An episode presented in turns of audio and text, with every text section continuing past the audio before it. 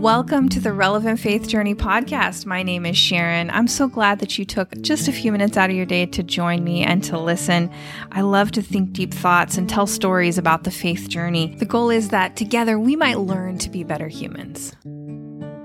This episode is titled Brighter Together Does Equal Mean Equal? If you enjoy this podcast, please take a minute to leave a review or rating and share it with a friend. You can also connect with me at my website, relevantfaithjourney.com, or on Facebook, sharon.faith, or on Instagram, at sharonrelevantfaith. I was treated differently from the moment that I was born. Okay, from the moment after the moment I was born. My dad, so sure it would be a fourth son, declared, Well, it's another boy. Look again, Dad, the doctor would tell him. My mom, who had dreamed of having a little girl for most of her life, tried so hard to dress me in lace and pretty things. Pink is her favorite color after all. Instead, I insisted on wearing my brother's old t shirts. I definitely had the best of both worlds. No one told me to suck it up when I had big feelings. Instead of telling me to be tough, my brother scooped me up and made sure I was safe and well cared for. My mom and I share a very special bond. She taught me how to cook and sew, when my baby brother David was born, I was there with my dad and grandma at the hospital feeding her ice chips.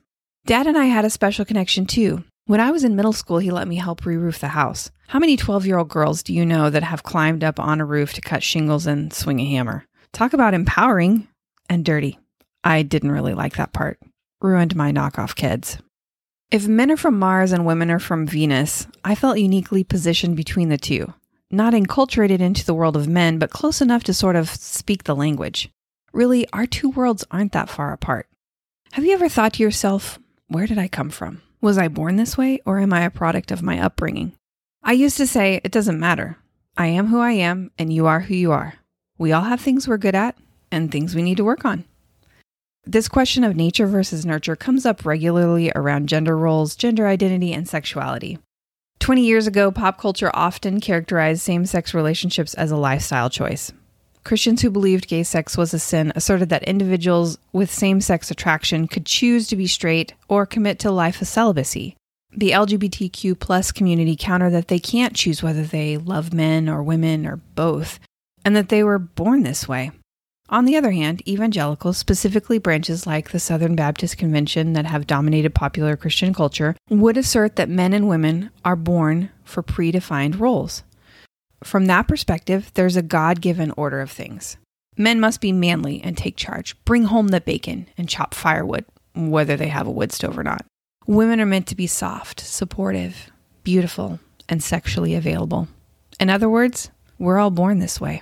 Certain sects of the Christian church still push these ideas of patriarchy. It's presented in doctrines like complementarianism. The term was coined in the 1980s by the Council on Biblical Manhood and Womanhood in response to the doctrine of egalitarianism.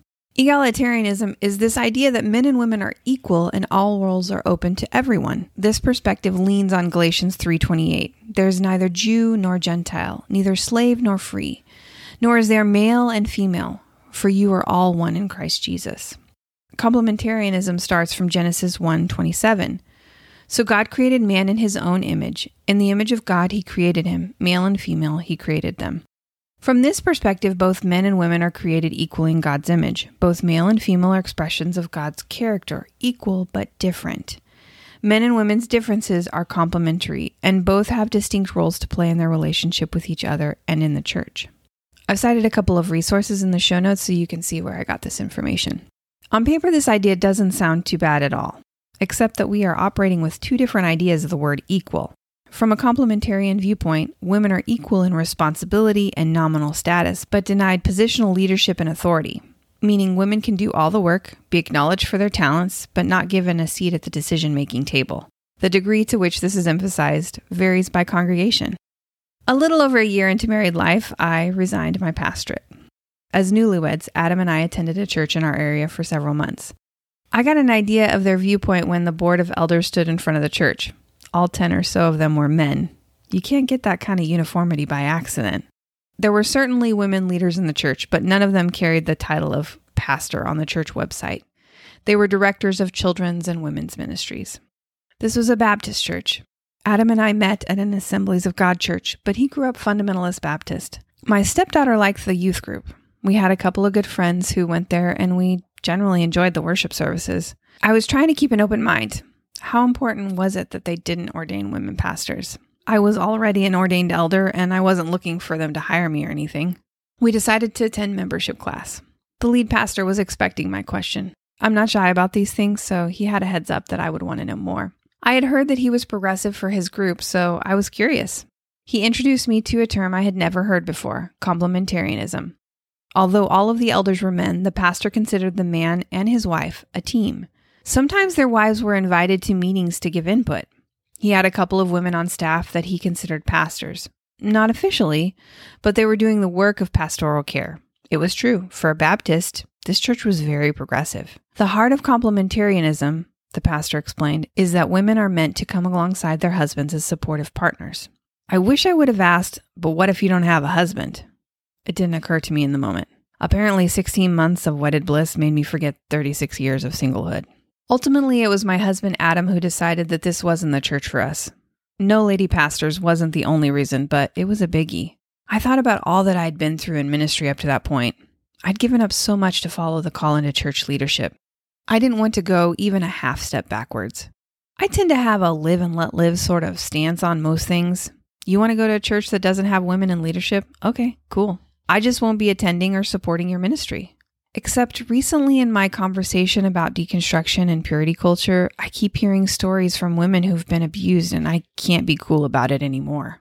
Now, you may be thinking, that's a real leap, Sharon. Just because a church doesn't ordain women elders doesn't mean they're abusive. Agreed. I'm taking you on a journey with me, so just hang in there. The real rub comes with the overemphasis on a man's role as the head of household. Actually, also now I'm thinking it's also the lack of personhood for women without husbands. Anyway, in many places, this traditional man leads, woman follows model works. I'm not surprised that many churchgoers still embrace the idea. Some couples fit the model just fine. But if you don't fit, what then? You're left trying to change yourself to fit into the box that God made you for? Hmm, that just doesn't seem right. This model also leaves out same sex couples. Perhaps that's part of the appeal. The idea that men and women have different predefined relationship roles would support the point that two men and two women wouldn't be able to function as a couple. And yet they do. All this is based on a passage in Scripture written by the Apostle Paul. Here it is from Ephesians 5 21 through 33. Submit to one another out of reverence for Christ. Wives, submit yourselves to your own husbands, as you do to the Lord. For the husband is the head of the wife, as Christ is the head of the church, his body, of which he is the Savior. Now, as the church submits to Christ, so also wives should submit to their husbands in everything. Husbands, love your wives, just as Christ loved the church and gave himself up for her, to make her holy, cleansing her by the washing with water through the word, and to present her to himself as a radiant church without stain or wrinkle or any other blemish, but holy and blameless. In this same way, husbands ought to love their wives as their own bodies. He who loves his wife loves himself. After all, no one ever hated their own body but they feed and care for their body, just as Christ does the church. For we are members of his body. For this reason, a man will leave his father and mother and be united to his wife, and the two will become one flesh. This is a profound mystery.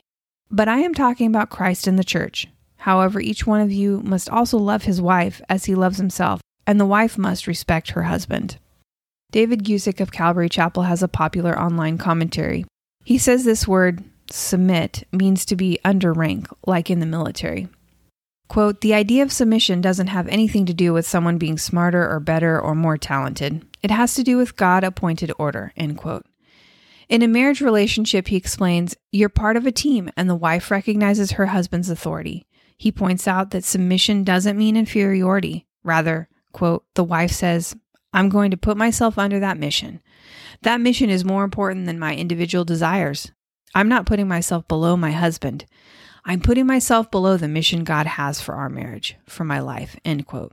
I'm guessing at this point you might be starting to see the opportunity for abuse. When you teach women that obedience to their husband is part of God's mission for her life, you equate his authority to God's authority. As a Christian, I want to take the Bible seriously, but what do I do with a passage like this? I have much to say, and work travel is pushing my weekly deadline. I'm curious to know your thoughts. You can leave a comment on my Facebook post or feel free to send me a message. I want to leave you with this. There are a lot of people out there giving relationship advice. At the end of the day, you just have to figure it out. You can consult with all kinds of relationship experts. I have certainly received a lot of help from therapy, both individually and as a couple. But the only true expert on your relationship is you and your partner. If the advice that your pastor, parents, or even the Apostle Paul himself gives you is not helpful, you have to let it go. I often ask God for wisdom to help me know how to love my husband better. We are still learning how to be married. I don't want us to just stay together forever. I want us to enjoy being partners together forever. That's a goal worth pursuing. I hope you feel the same for you and your partner. In the next week, uh, maybe two, I have a lot to say. I'll talk more about the history that got us here, how our sex lives have suffered, offer some observations about scripture, and reiterate how women's empowerment is good for everyone. If you want to receive email updates when I post new episodes, please find me at relevantfaithjourney.com and hit the subscribe button at the top of the page.